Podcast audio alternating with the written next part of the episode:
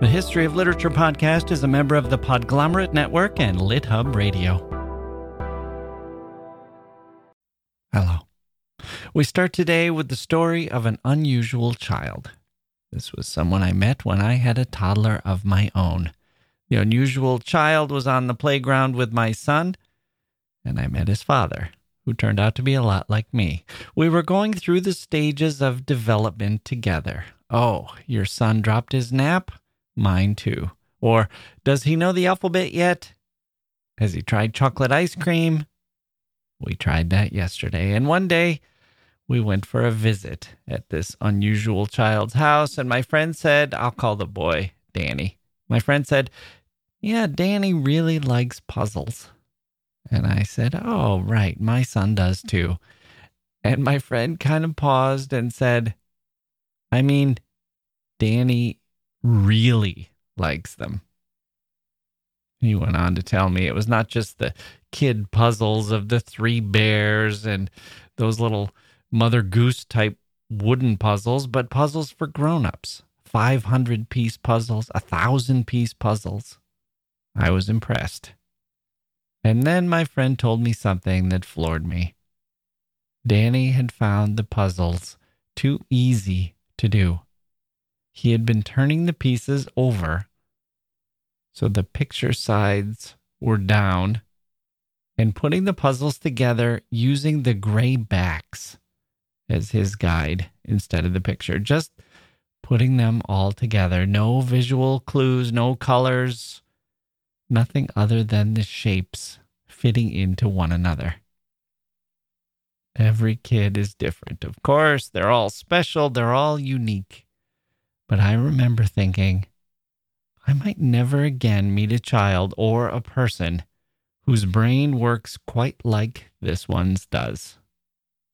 Fernando Pessoa, our subject today, seems to have struck people the same way. One of his school friends later described him this way quote, He was pale and thin and appeared physically to be very imperfectly developed. He had a narrow and contracted chest and was inclined to stoop.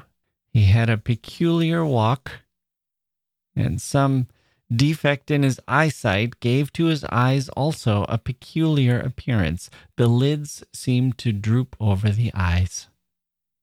He was regarded as a brilliant, clever boy, as, in spite of the fact that he had not spoken English in his early years, he had learned it so rapidly and so well that he had a splendid style in that language. Although younger than his schoolfellows of the same class, he appeared to have no difficulty in keeping up with and surpassing them in work. For one of his age, he thought much and deeply, and in a letter to me once complained of spiritual and material encumbrances of most especial adverseness. He took no part in athletic sports of any kind, and I think his spare time was spent on reading. We generally considered that he worked far too much and that he would ruin his health by so doing. End quote. Reminds me of my friend's son and his puzzles. For him, though, for Pessoa, the puzzles were bits of literature. In a chaotic century, living a chaotic life, he lived a life that was quiet and insular. Meanwhile, his imagination ran through literature like a child dumping out the box and putting all the pieces back together. From an early age, he developed a habit to write a poem or an essay or a journal entry in a distinct poetic style, not just as Fernando Pessoa, but as another person, a pseudonym, you might say. But he rejected that term as insufficient. These were people with full biographies and backstories, different worldviews, heteronyms, Pessoa called them, and he invented dozens of them. I've seen some counts put the number at over 40, some at over 70. His latest biographer suggests it's well over a 100.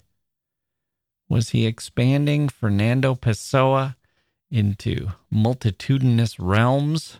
Or was he erasing Pessoa altogether, expanding or erasing, duplicating or disappearing? The unusual case of an unassuming but highly unusual person today on the history of literature.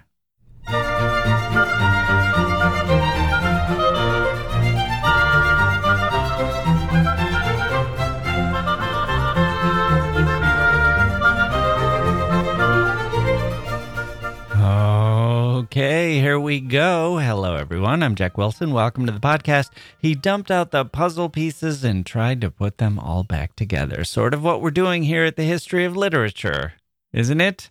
Bit by bit, piece by piece, making sense of it all, making a giant tapestry, a few threads at a time. But here's the difference. Imagine if instead of coming to you as Jacke Wilson every episode, I also created a whole new persona.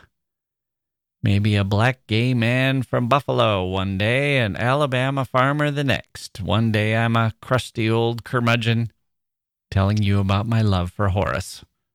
The next episode, I'm a mystic, immersed in Spinoza, working as a fortune teller in Southern California, all with different names, different personas, and imagine I'm very good at it and completely sane as I'm doing all this, as Pessoa seems to have been, you would have a lot to think about, right? It would take some time. You'd say, here's Jacke talking about the great Gatsby, but it's not Jacke. It's his persona, Sid Silverstein, the unreconstructed Marxist who once spent five years in a federal prison for trying to blow up the National Guard recruitment office. Or you'd say, yes, the Emily Dickinson episode was insightful. Not sure I agreed with Jacke and his take on her, except, wait, it wasn't Jacke. I have to get that right. It was Sally Charbonneau, the orphan from Idaho, who was born on a boat and wound up having a career as a screenwriter in Hollywood. Where's Jacke? Nowhere to be found. Jacke's episodes handful that he puts out are as dull as dishwater, but the episodes by Sally Charbonneau and Sid Silverstein and all the other dozens of guest hosts are endlessly fascinating. You would also wonder, probably, what to make of such a podcast and the person at its heart. On the one hand, it sounds incredibly self effacing. An egotist might take on the history of literature as Jacke Wilson, presuming that there will be interest in hearing what he has to say about everything under the sun at regular intervals. A project like Pessoa's, where nearly everything he puts out is created by someone other than Fernando Pessoa, that sounds like the work of someone humble, invisible, unassuming, right? But there's irony to this because my hypothetical podcast, with all the different personas crashing around telling you all about literature, suddenly that becomes about more than literature. It's literature and it's literary criticism, just like the real history of literature podcast is. But this imagined one is also its own stunt, a grand performance. You can't just take an episode on its specific terms and leave it there. What would be unique about each episode would be how it fits into the whole vast universe of episodes with all the different subjects told in all those different voices. So, is that a subtraction of the host or is it, is it uh, an addition? That's what we have in Pessoa as well. You take a poem by an individual identity or a series of poems by that person, and you can assess them on their own terms. But to really see them clearly, you also have to fit them in with all the other identities and all the other poems and Fernando Pessoa himself, if you can find him. What my podcast, my imagined podcast would invite you to do is to think about the nature of podcasts and podcasting itself. What do you get from a host? What do you get from a series of podcast episodes by a single person or by multiple people? And what if that what if the multiple people is actually a single person? For Pessoa, we ask the same questions. Only it's not from podcasters and podcasts, but from poetry and poets. A lot of literature takes on the question what is the self? Pessoa is fairly unique in the way he's addressed that question. You might say to yourself, this sounds positively Borgesian, and I agree. Although the two, who were about 11 years apart in age, although the two actually lived in Lisbon at the same time for at least a few months, There's no record of Fernando Pessoa and Jorge Luis Borges ever meeting. I can't find references to them in each other's works. Pessoa was almost unknown at the time of his death. He had one book of poems published that had won a prize, but it wasn't a very in English anyway. Or I'm sorry, in Portuguese. He had a couple books in English. His book won a prize, but it wasn't a very well received book. It wasn't a runaway bestseller or anything. It was the book in his name, Fernando Pessoa. It was only the only one he ever published. It was only after his death and years and years were going by that the vastness and frankly bizarre nature of his project emerged. So maybe Borges didn't know him, or maybe I've just missed it. Pessoa has a reference to a Borges in his greatest work, The Book of Disquiet, but that seems to be a coincidence. Just another Borges coincidence. Someone else named that, not intended to be the famous writer. But I think it's fair to say that Pessoa, when I tell you about this guy's life and his writing and how it came out of him and what he did with all these voices and people and poets, how it kind of took over, you will agree, I think, that if God hadn't created Fernando Pessoa, Borges might have done it. When he reached heaven, Borges, the creator of endless labyrinthine libraries and books with a single word that can kill you and stories like that, probably looked at God and said, Ah, Pessoa, I've never been more envious. Your finest work, my lord. And God probably smiled back and said, Jorge, I thought you'd like that one. Okay, enough fanciful speculation. Let's start our look at the crazy star of Portuguese literature. Truly one of the brightest stars in the Western literary tradition, and maybe the most singular star, too. Fernando Pessoa's life in literature after this.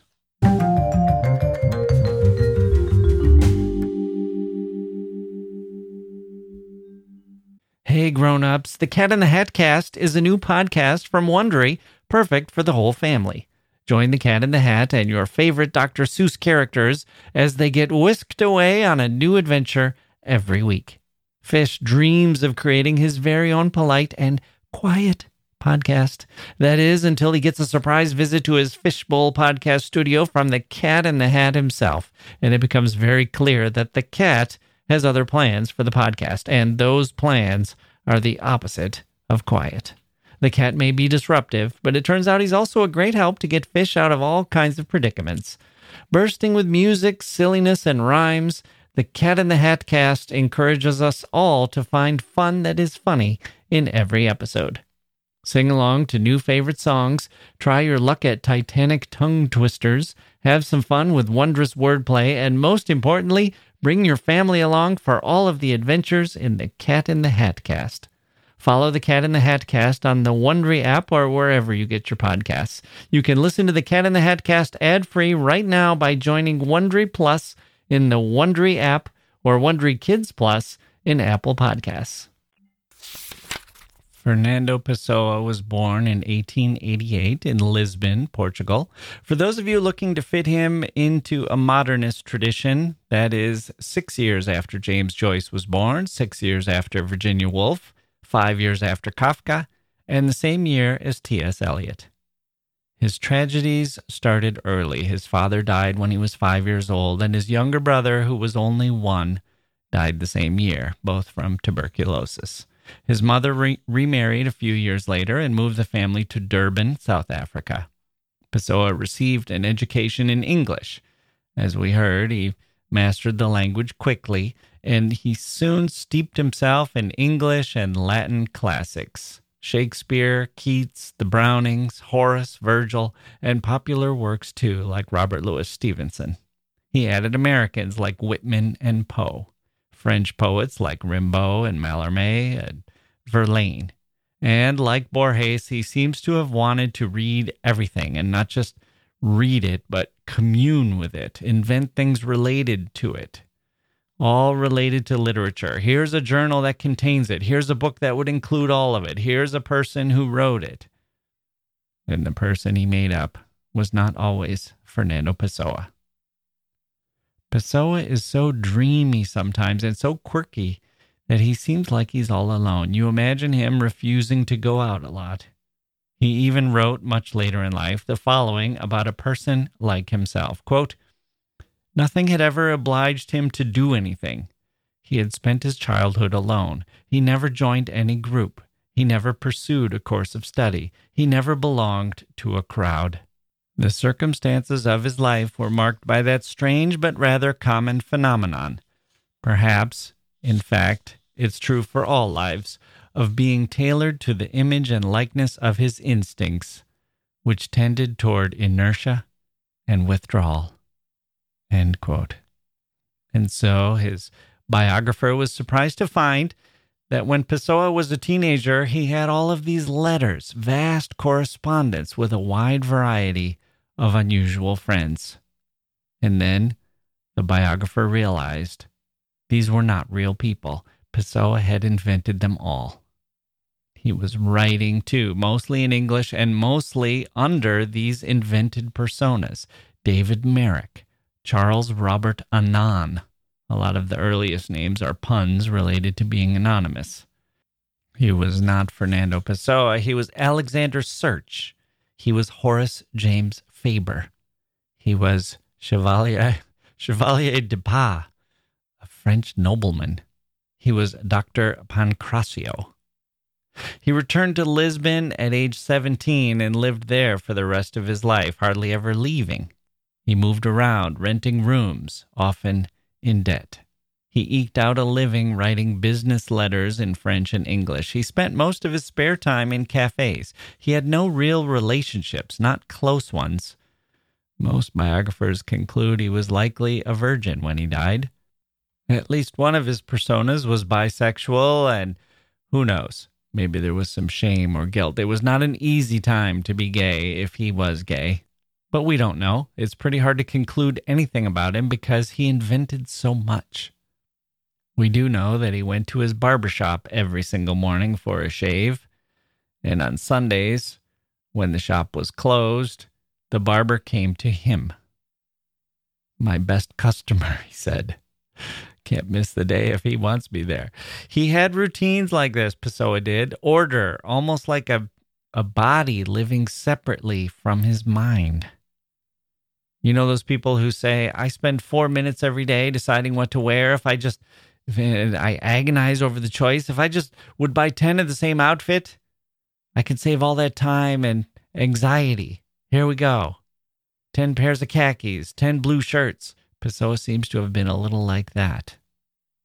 He did go to cafes and talk to friends in between gigs or after work.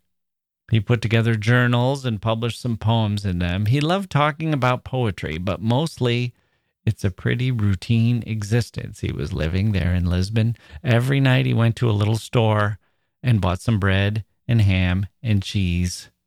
That was his dinner. He bought a pack of cigarettes and a pint and a half of cheap brandy.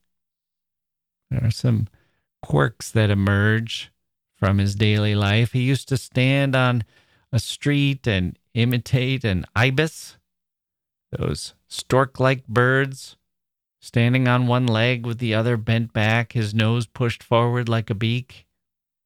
He seems to have had a real affinity for these birds. Maybe it was a way not to be a human.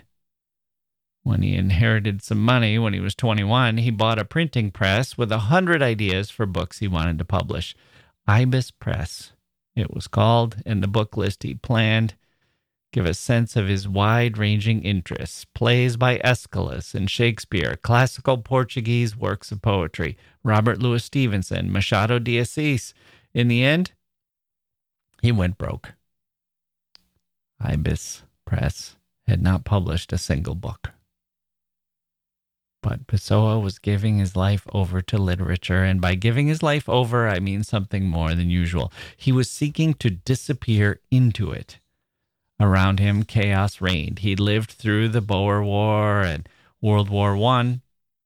In between, Portugal's monarchy fell, parliamentary democracy replaced it, with monarchists then trying to overthrow it for the next several years until a bloodless military coup led to a dictatorship.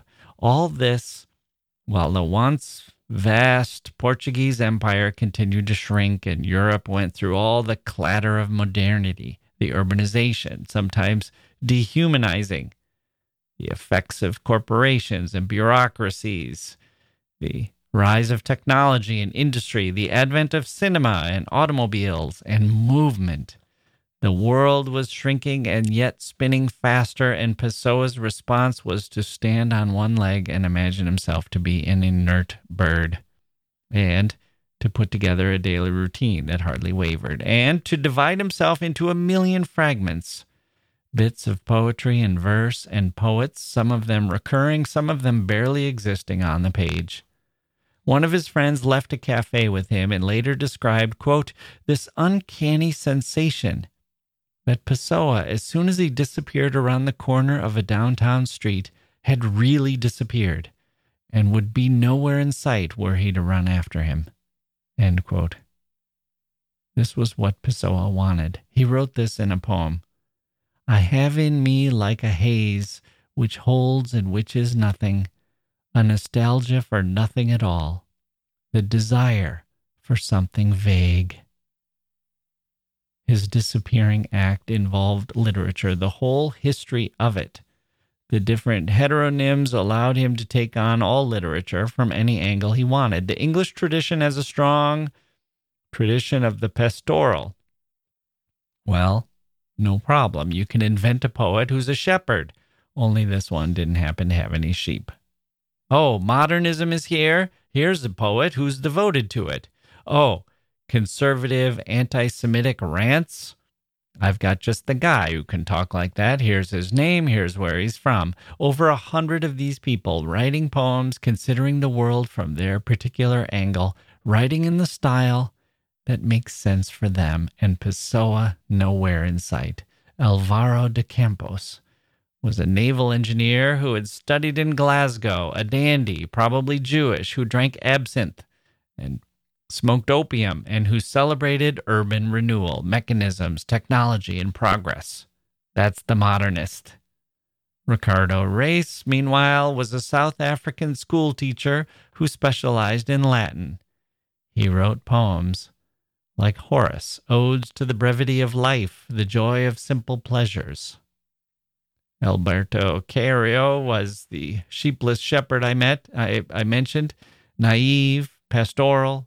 Pessoa described the day that he encountered this figure, who was, he said, like a vaccine against the stupidity of the intelligent. That phrase sort of sums up Pessoa's outlook in a way. Not the stupidity of the world, 70% of Portuguese citizens were illiterate in those days, by the way, but the stupidity of the intelligent. A poet who acts as a vaccine against the stupidity of the intelligent. He's my master, Pessoa said. My master had appeared in me. He, he claimed, Pessoa claimed that on this day of triumph, he stood at a dresser and wrote 30 some poems by this man, Alberto Caeiro.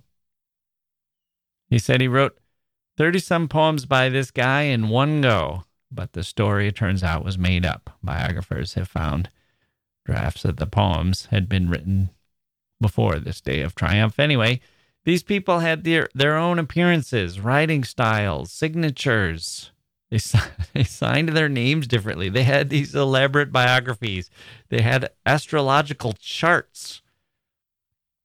They had political views. Sometimes they argued with one another about aesthetics or philosophy. Sometimes they interfered with Pessoa's personal life too. They would interject themselves into letters he was writing, or they would answer the phone to say that Pessoa was not in.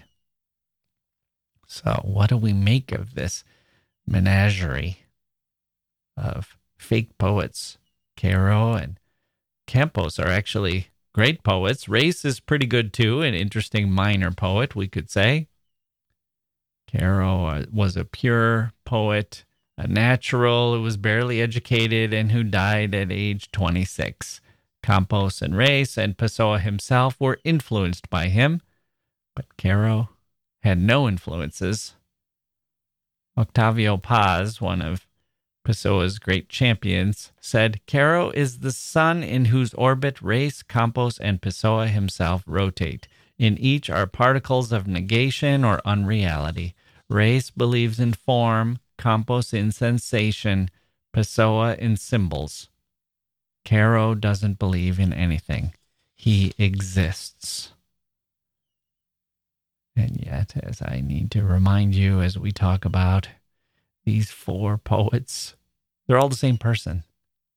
The same person putting on these different personas and writing as them. In addition to those three and himself, he wrote poems as other people too. Claude Pasteur was a French translator. Antonio Mora was a philosopher and an expert in neo paganism. Rafael Baldaia was an astrologer. Pessoa was fascinated by astrology and developed astral charts for not just his poets that he his heteronyms that he was inventing, but for literary characters and other writers. He was also fascinated by the occult. Some of his heteronyms would get pretty out there in their views, following Pessoa's lead, but saying things that maybe Pessoa would never have put to his own name. That's true for politics as well. One of his poets had a, developed a kind of mystic nationalism that sounds a bit too close to fascism and Hitler for our taste. But what is Pessoa up to with that? Is he saying something he wants to say but can't? Or is he saying something in this voice because we will, it will satirize the views and the poetry? Is he saying something to give us an overview of what's out there and what's possible? It's always hard to know. Rosicrucianism was one of his interests. Alchemy, black magic.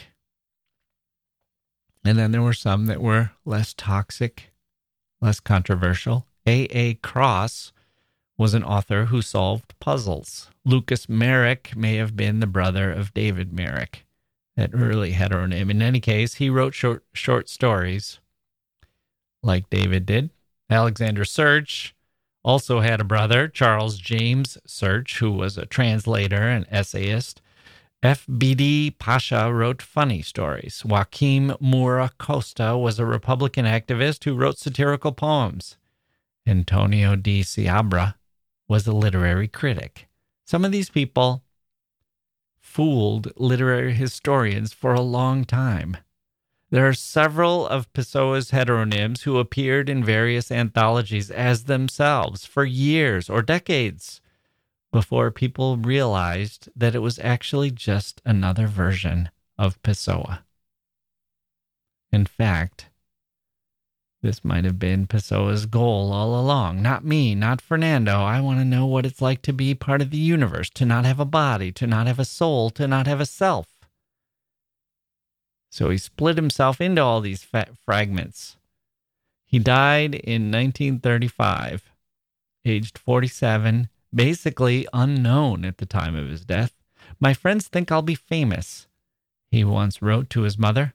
He said, quote, What will I be 10 years from now, or even five? My friends say I'll be one of the greatest contemporary poets. They say this based on what I've already written, not what I may yet write. But even if this is true, I have no idea what it will mean. I have no idea how it will taste. Perhaps glory tastes like death and futility, and triumph smells of rottenness. End quote.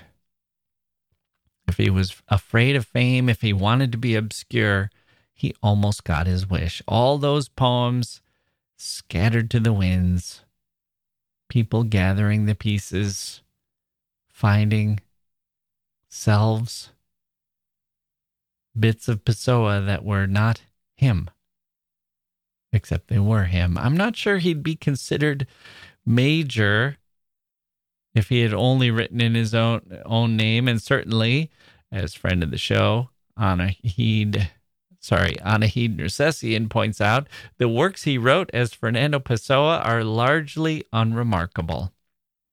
If he wanted to be un- obscure and forgotten, he almost got his wish. Almost. But not quite, because after he died, a chest was discovered containing the work of his life. It was thousands of pages of writings under yet another heteronym, though this one was by Bernardo Soares. A near heteronym, he called it. And it's the work that changed everything.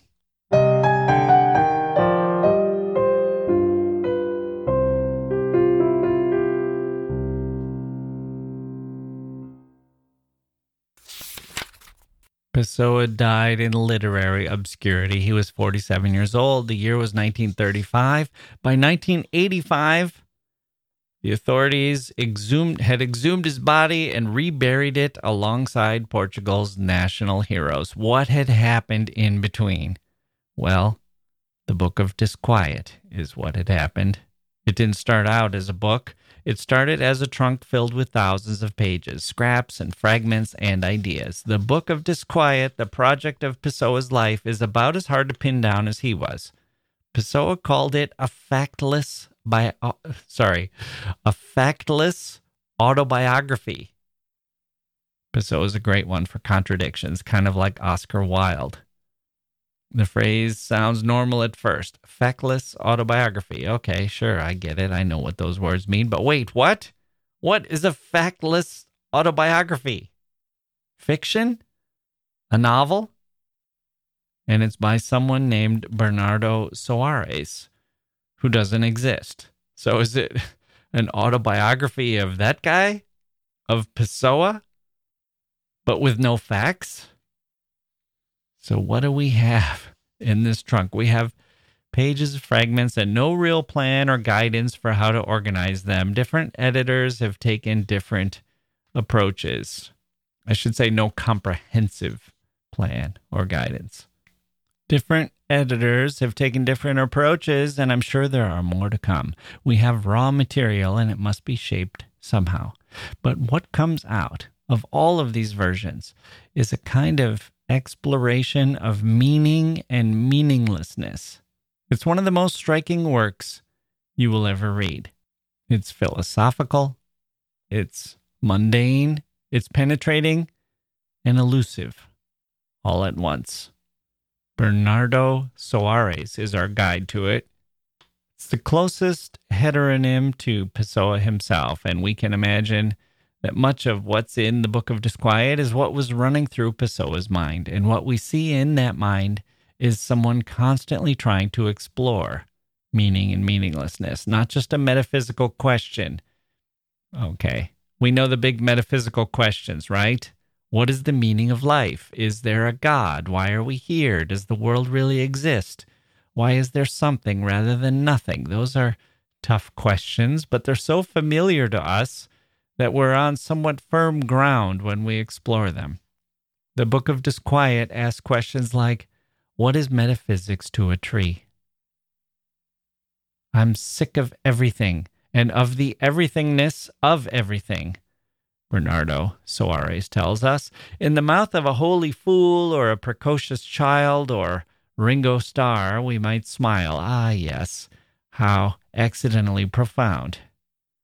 In the Book of Disquiet, it reverberates like a shimmering mirage of an oasis we cannot visit. And yet, it's there. It chills the desert. I'm sick of everything and of the everythingness of everything. Here's another quote Life is an experimental journey undertaken involuntarily. It is a journey of the spirit through the material world, and since it is the spirit that travels, it is the spirit that is experienced. That is why there exist contemplative souls who have lived more intensely, more widely, more tumultuously than others who have lived their lives purely externally. End quote. I can follow that one. It's our spirit, not our body, that matters. The mind can be on a wild journey, even as the body stays still. Here, Pessoa slash Soares slash everyone else in his little zoo that he's got, zoo of authors that he's got. Those are the examples for us to follow, right? We know why he thinks that. That's how he was living. But then he pushes it further when he privileges literature over everything else. Some sounds a bit uh, conventional. He says, quote, to write is to forget. Literature is the most agreeable way of ignoring life. Music soothes, the visual arts exhilarate, the performing arts, such as acting and dance, entertain. Literature, however, retreats from life by turning it into slumber. The other arts make no such retreat some because they use visible and hence vital formulas, other because they live from human life itself. This isn't the case with literature. Literature simulates life. A novel is a story of what never was. A play is a novel without narration. A poem is the expression of ideas or feelings, a language no one uses because no one talks in verse. End quote. That's sensible enough. Literature as a simulation of life. This is the writer coming out of Tolstoy and Dickens and Flaubert and George Eliot and all those novel writers who gave us characters breathing and thinking and loving and dying. So, literature, nice job. You you entertain, but you also simulate closer to life than poetry or plays if you're a novel. But listen to where this push for literature takes us after that. Quote, there are metaphors more real than the people who walk in the street. There are images tucked away in books that live more vividly than many men and women. There are phrases from literary works that have a positively human personality. There are passages from my own writing that chill me with fright. So distinctly do I feel them as people so sharply outlined do they appear against the walls of my room at night in shadows. I've written sentences whose sound, read out loud or silently, impossible to hide their sound, can only be of something that acquired absolute exteriority and a full fledged soul. End quote. That is extraordinary. Something to, something to think about. He believed it. You know, he felt it. This wasn't a game to him. He had these passages with their sound impossible to keep them silent lived in sharp outlines at night in shadows, as real to him as people, a passage with an absolute exteriority and a full fledged soul. Okay, here's where the question to be part of literature, the explosion of self into literary fragments. This is where that journey takes us. Quote, this is from the book of Disquiet. All these are from the book of Disquiet. Quote, today, suddenly, I reached an absurd but unerring conclusion.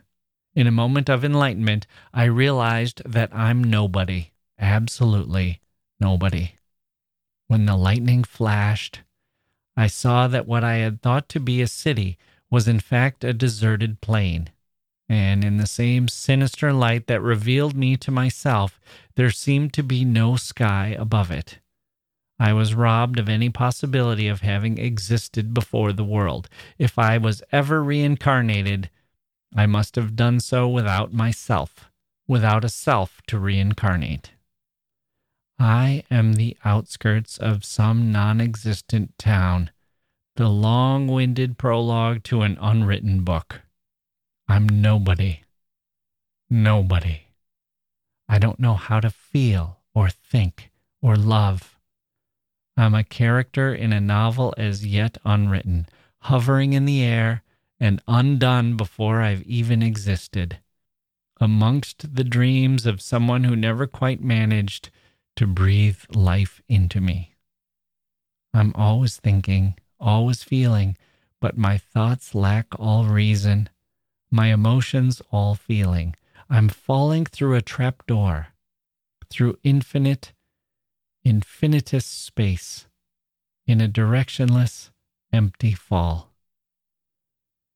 My soul is a black maelstrom, a great madness spinning about a vacuum, the swirling of a vast ocean around a hole in the void, and in the waters more like whirlwinds than waters, float images of all I ever saw or heard in the world houses, faces, books, boxes, snatches of music and fragments of voices, all caught up in a sinister, bottomless whirlpool. And I, I myself am the center that exists only because the geometry of the abyss demands it I am the nothing around which all this spins. I exist so that it can spin. I am a center that exists only because every circle has one. I, I myself, am the well in which the walls have fallen away to leave only viscous slime. I am the center of everything, surrounded by the great nothing and it is as if hell itself were laughing within me.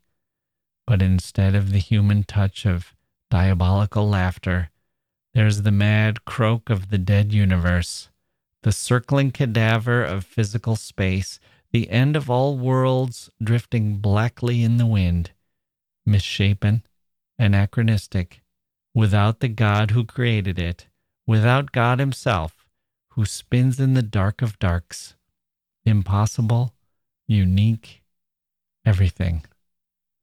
If only I could think. If only I could feel. End quote. This is a literature and a life, and a life in and of and by and for literature and a depth of feeling that stands alone. Harold Bloom, the critic. I have my I have my issues with Harold Bloom for sure. I don't accept him as some holy man of literature the way some do. Starting with the good Professor Bloom, may he rest in peace himself. But he wrote with panache, he read a lot, he undeniably loved literature, and his somewhat bombastic assertions are useful. At times, he's useful at things like making lists. His book, The Western Canon, is such a list 26 authors who shaped Western literature and Western civilization. I like books like this. I like checking to make sure to see if I agree or disagree, making sure I haven't left anything out. Well, Pessoa is on that list. Maybe that doesn't sound crazy to you until I tell you who's on there and who isn't. Shakespeare's on there, Dante, Chaucer, Cervantes, Milton, Wordsworth, Austen, Tolstoy, Dickens. That's the kind of author we're talking about. Rare company for Pessoa to be in. Dostoevsky did not make it. Rilke, not there. The Brontes, not there. Thomas Mann's not. Alexander Pope, Jonathan Swift, some really big guns are not part of this arsenal. Sorry, John Keats, you're out. For modernists, it's Proust, Joyce, Woolf, Kafka, Ibsen, and Freud, if you count Ibsen and Freud. And then the most recent of the four Samuel Beckett, Pablo Neruda, Borges, and Pessoa. It's an astonishing inclusion, or at least it was to me. What? Who? Fernando who? I haven't heard of this guy. That was me in the 90s. But time has borne it out, I think. I would drop some others from that list before I would drop Pessoa. He belongs. Bloom compared Pessoa to Walt Whitman. He noticed that Pessoa had been immersed in Leaves of Grass before starting his greatest works. I think Pessoa would have approved of this tie to Whitman, except he'd probably say that he was also influenced by Shakespeare. He he did he wrote cycles of Shakespearean sonnets. After all, he also wrote about Goethe. He once he I don't think he would want to be credited with being influenced by anyone. He would want to say everyone. He once planned to write a book called Total Literature. One or two influences just aren't enough. For Pessoa, you almost need to to say everything ever written and to which Pessoa would probably add, and nothing at all. So, what does the Book of Disquiet give us? What kind of readerly experience, as you might expect, or as you might have gleaned, it's filled with sadness, shot through with melancholy. I guess that's expected for someone who's doing feeling so much of being a nobody and doing so much scrambling to disappear into other people, but then again, is that really expected? Is that the only possibility here? Couldn't we imagine a project like this one, not by Pessoa maybe, but by someone else, if someone else undertook it? Couldn't we imagine this project being full of excitement, the noisy clatter of a show about to go on, all the characters backstage waiting for their turn in the spotlight, the intoxicating fever of unbound creativity. But that's not the tone we get or the experience. There's some of it, but I feel like I'm supplying that more than Pessoa felt it or is giving to me. Mostly, I get the sadness running through it, which is fine too. I like clouds in my coffee, as you know, but I do like coffee too. Strong coffee and blue skies and open roads and that first bite of the apple and falling in love. I also like rain on the window and working until my muscles ache and funerals and staring at nothing. Yes, I like funerals. They can be awful, but they can also be full of warmth and love and giving and renewal. They are a celebration of life after all. It's not just a cliche, it's true. And a contemplation of what's beyond and what's here. It's the the moment when the steam shovel's blade of loss drags across us and enlarges our being. So here's a question Pessoa's project was like no other in idea or execution. The end result is filled with sadness. Is it sad because Pessoa was sad? We know he laughed with his friends and so on, but he might have been sad, constantly sad, when he considered the world and picked up his pen. Lots of people are. It's the privilege of the artist, maybe even the default position. So are the books is is this book, the book of disquiet sad because Pessoa was sad because he couldn't get beyond the sadness. And when he wrote as Bernardo Soares, his closest heteronym, the sadness in Fernando Pessoa flowed through his alter ego and infused the work. Was he naturally sad? Or is the writing sad because the project itself made him so? Is this erasure of the self, this blowing it all into fragments, this disappearing into literature, this mask wearing and shape shifting, does doing that make one sad? Pessoa's heteronyms said things he himself would not have. They took those outrageous positions. They were more licentious in body. They defended things that society considered immoral and so on. Would Fernando Pessoa have been happier if he'd kept all that to himself with no outlet for them? That's hard to imagine. We think he has to be happy. It has to be a positive thing that he found a way to say what was in his mind, to expunge these ideas. It must have fulfilled his his desire to be creative, his intelligence, his literary love, his discernment, his need to speak about what he saw around him. That has to be the case, right? It must have been a good thing that he was writing. But here's the more difficult question Would he have been happier if he'd been able to say all those things in his own voice as Fernando Pessoa instead of through a hundred plus characters. That's hard to know. Even harder to know is whether having a single self that he built up over time, established as an author figure like authors do. Lots of people note that they're not their author and vice versa. That's common, right?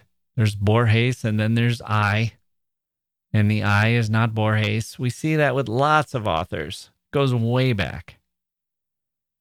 But would developing the character, the author figure of Fernando Pessoa, would that have calmed him down, made him more reflective, made him less sad? It's not for us to speculate, really.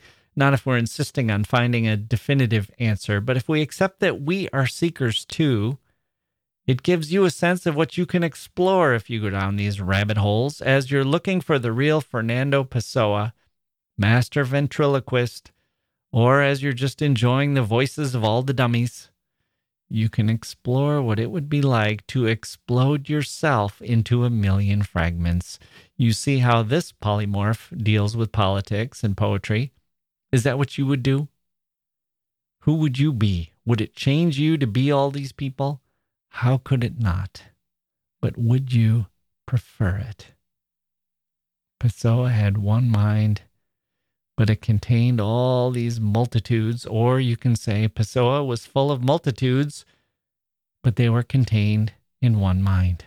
It's all Him, like the universe with all the stars in it, or the multiverse, if the universe is not broad enough for you, but the multiverse has to be somewhere too. And in Pessoa, it resided not in a somewhere, but a someone, the mind of a person a someone. One of his early English heteronyms was someone, spelled S U M W A N. Someone. A nice pun. Who am I? I'm someone. But of course, he didn't always feel that he was someone or not anybody important enough to be a someone anyway. I'm a nobody, nobody. I don't know what I feel or what I want to feel. I don't know what to think or what I am. I'm a character in a novel not yet written, and yet, like my young friend with the puzzle pieces turned over, Pessoa is someone. That puzzle is gray, the dullest puzzle imaginable, almost a picture of nothing, but it's not nothing. And in fact, it's a lot more than that. It's absolutely something. It's so remarkable the most remarkable nothing imaginable. Pessoa sought to depersonalize himself, but in the end he gives us a singular person and he inspires us to think about it what think about what it means to be a person, a self-abnegating person, a shapeshifter, a galaxy. Nothing and everything. We are two abysses, a well staring at the sky. Pessoa wrote, His well was very deep and his sky was full of stars but there's another protagonist in there, a third, and it's found in the word we, the plural form of I. For all of his melting away into literature, his views that humans were just cadavers postponed. There was something there, as he says. There's a center to the circle. Pessoa did live in the world. He did have thoughts. There was a cogito in the cogito ergo sum. He was a person. Personhood is what he wanted to deny and what he ended up affirming with the whole of his existence and all of his imagination, too. It's the starting point and the finish, the point of specificity and the point of anonymity. It's all we have, but it's everything, too. He sought to depersonalize himself, and yet he was a person. And what does the Portuguese word pessoa mean? It means, quite simply, person.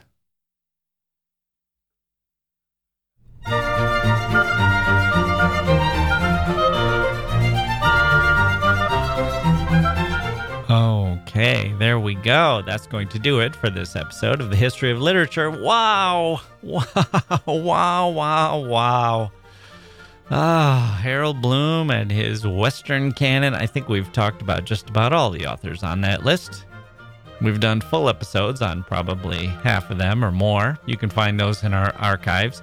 My thanks to Fernando Pessoa. Not sure he was a saint like my heroes, Kafka.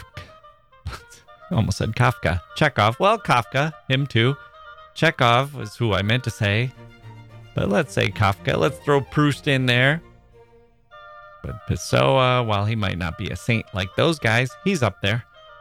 As devoted to literature as Dr. Johnson and Borges, and that's saying quite a lot. Speaking of devoted to literature, our 400th episode of the History of Literature podcast is around the corner. We have Stephen Crane first. He was no slouch. Speaking of crazy lives to live, he had a much crazier life than I knew. Sort of a, he was sort of a brothel, me? I was doing research kind of guy. Except he, he kind of was doing research. Maybe that was valid. Anyway, we'll talk about his arrests and his efforts to get out of debt, his crazy celebrity. All of that is on tap for episode number 399. And Mike Palindrome will be here for episode 400. That's in the books. That's already been recorded. Here we go.